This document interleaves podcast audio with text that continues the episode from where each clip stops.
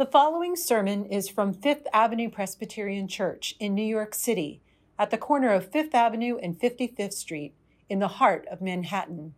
We welcome you to worship with our vibrant community of faith. Head to fapc.org and join our email list, and be sure to subscribe to FAPC in New York City, our YouTube channel. And now we invite you to breathe deep and lean into the beauty of worship with Fifth Avenue Presbyterian Church. On this Pentecost Sunday, our story comes from the book of Acts, chapter 2, beginning with the first verse. Listen now for God's word to you. When the day of Pentecost had come, they were all together in one place. And suddenly from heaven there came a sound like the rush of a violent wind and it filled the entire house where they were sitting. Divided tongues as of fire appeared among them, and a tongue rested on each of them. All of them were filled with the Holy Spirit and began to speak in other languages as the Spirit gave them ability. Now there were devout Jews from every nation under heaven living in Jerusalem. And at this sound, the crowd gathered and was bewildered because each one heard them speaking in the native language of each. Amazed and astonished, they asked, Are not all those who are speaking Galileans? And how is it that we hear each of us in our own native language? Parthians, Medes, Elamites, and residents of Mesopotamia, Judea and Cappadocia, Pontus and Asia, Phrygia, Pamphylia, Egypt, and the parts of Libya belonging to Cyrene, and visitors from Rome, both Jews and proselytes, Cretans and Arabs, in our own languages we hear them speaking about God's deeds of power. All were amazed and perplexed, saying to one another, What does this mean?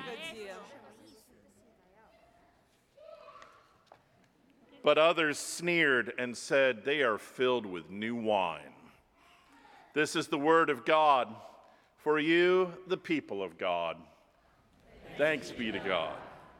Nine years ago on Easter Sunday, at about 2 o'clock in the afternoon, I was sitting in my favorite chair at the manse, reflecting on what a glorious day it had been here at the church. The cross outside on Fifth Avenue had been flowered. The sanctuary still echoed with choruses of Jesus Christ is risen today. Ryan had rocked the mighty Austin organ with Widor's toccata. Our celebration of life and resurrection was grand and beautiful and full of joy. I smiled, happy at the journey that we had traversed together. We made it through the marathon of Holy Week. It was time for a nap. Closing my eyes, I felt a tug at my sleeve. My son Oliver, then nine years old, was at my side. With an earnest look, he asked, Daddy, does the story keep on going? what story? I responded. The story of Jesus. Now that he's been resurrected, is there more to it? Is there more to it? Oliver's question hit me like a double espresso. Oh, yes, I responded. First, the Gospels describe Jesus appearing to the disciples after Easter on the road to Emmaus, in the upper room to Doubting Thomas, serving his friends fish for brunch alongside the Sea of Galilee. And then after that, there's another whole set of stories called the book of Acts. In Acts, we hear about the disciples.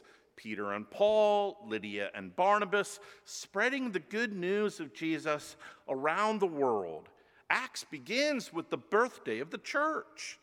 Ollie's eyes widened. The church has a birthday? so much for the nap. Today we do indeed mark the birthday of the church, Pentecost.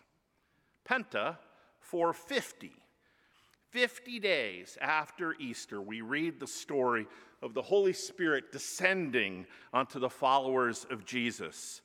We, we marvel as, as tongues of flame dance across foreheads. We, we watch women and men race out into the streets of Jerusalem and begin speaking to, to anyone, anyone who will make eye contact about God's deeds of power. Something wild and, and new is dawning. The first Christian community is engaging the world. The church has been born. So, yes, today we celebrate the fact that the story keeps on going. Now, to be perfectly candid, the disciples had their doubts about this. They weren't sure that the movement started by Jesus had any gas left in its tank. On Pentecost, Acts tells us, Christ's exhausted followers had gathered again in the upper room. The upper room was, was their bolt hole, their, their safe space. They've returned there to hunker down because Jesus is gone. He's ascended, says the Apostles' Creed to sit at the right hand of the Father. And while that sounds theologically neat and tidy, it was maybe not so comforting to those befriended by Christ, those who'd followed him from the villages of Galilee all the way to the streets of Jerusalem. Now they faced a, a broken and violent world without their teacher.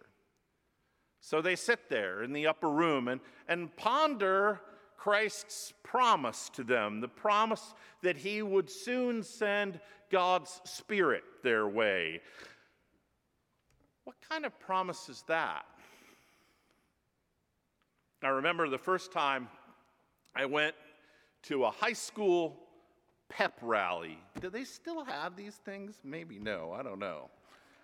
The lights flashed, the pep band played really loud. Ten skinny basketball players stood in a nervous line on the stage while excited cheerleaders repeatedly declared the superiority of Mora, Minnesota, my small hometown, over our fierce sporting rival, the even smaller Ogilvie, Minnesota.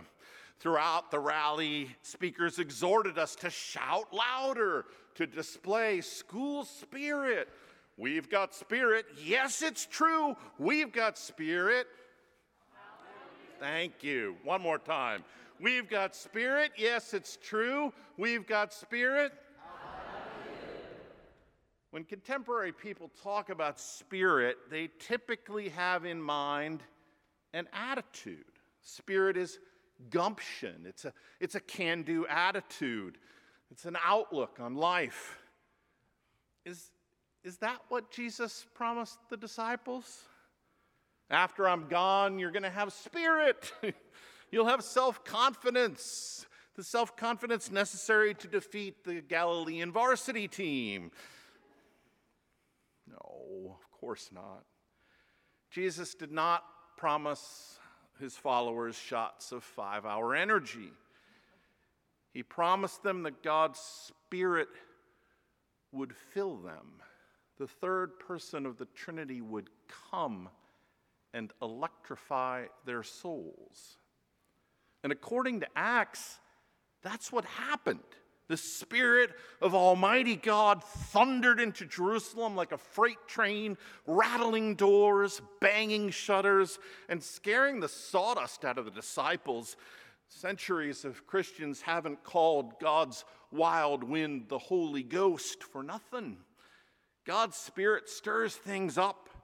It crisps the edges of people's hair. It gifts the disciples with vision and purpose, passion and compassion. Looking at each other, Christ's friends shrug. Well, that's torn it. God's got us. First, Jesus touched our hearts with grace and hope, and now the Spirit has set our hair on fire. What else can we do? Filled with the breath of God, these women and men dash into the streets of the world's most famous city and proclaim the good news for all people.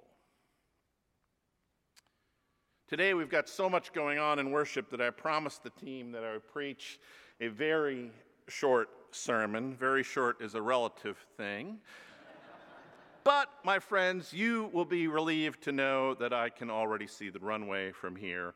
And I'm going to close by noting two quick challenges that I think Pentecost wants to lay across our spiritual shoulders. Challenge number one the people of Pentecost spoke the truth with passion.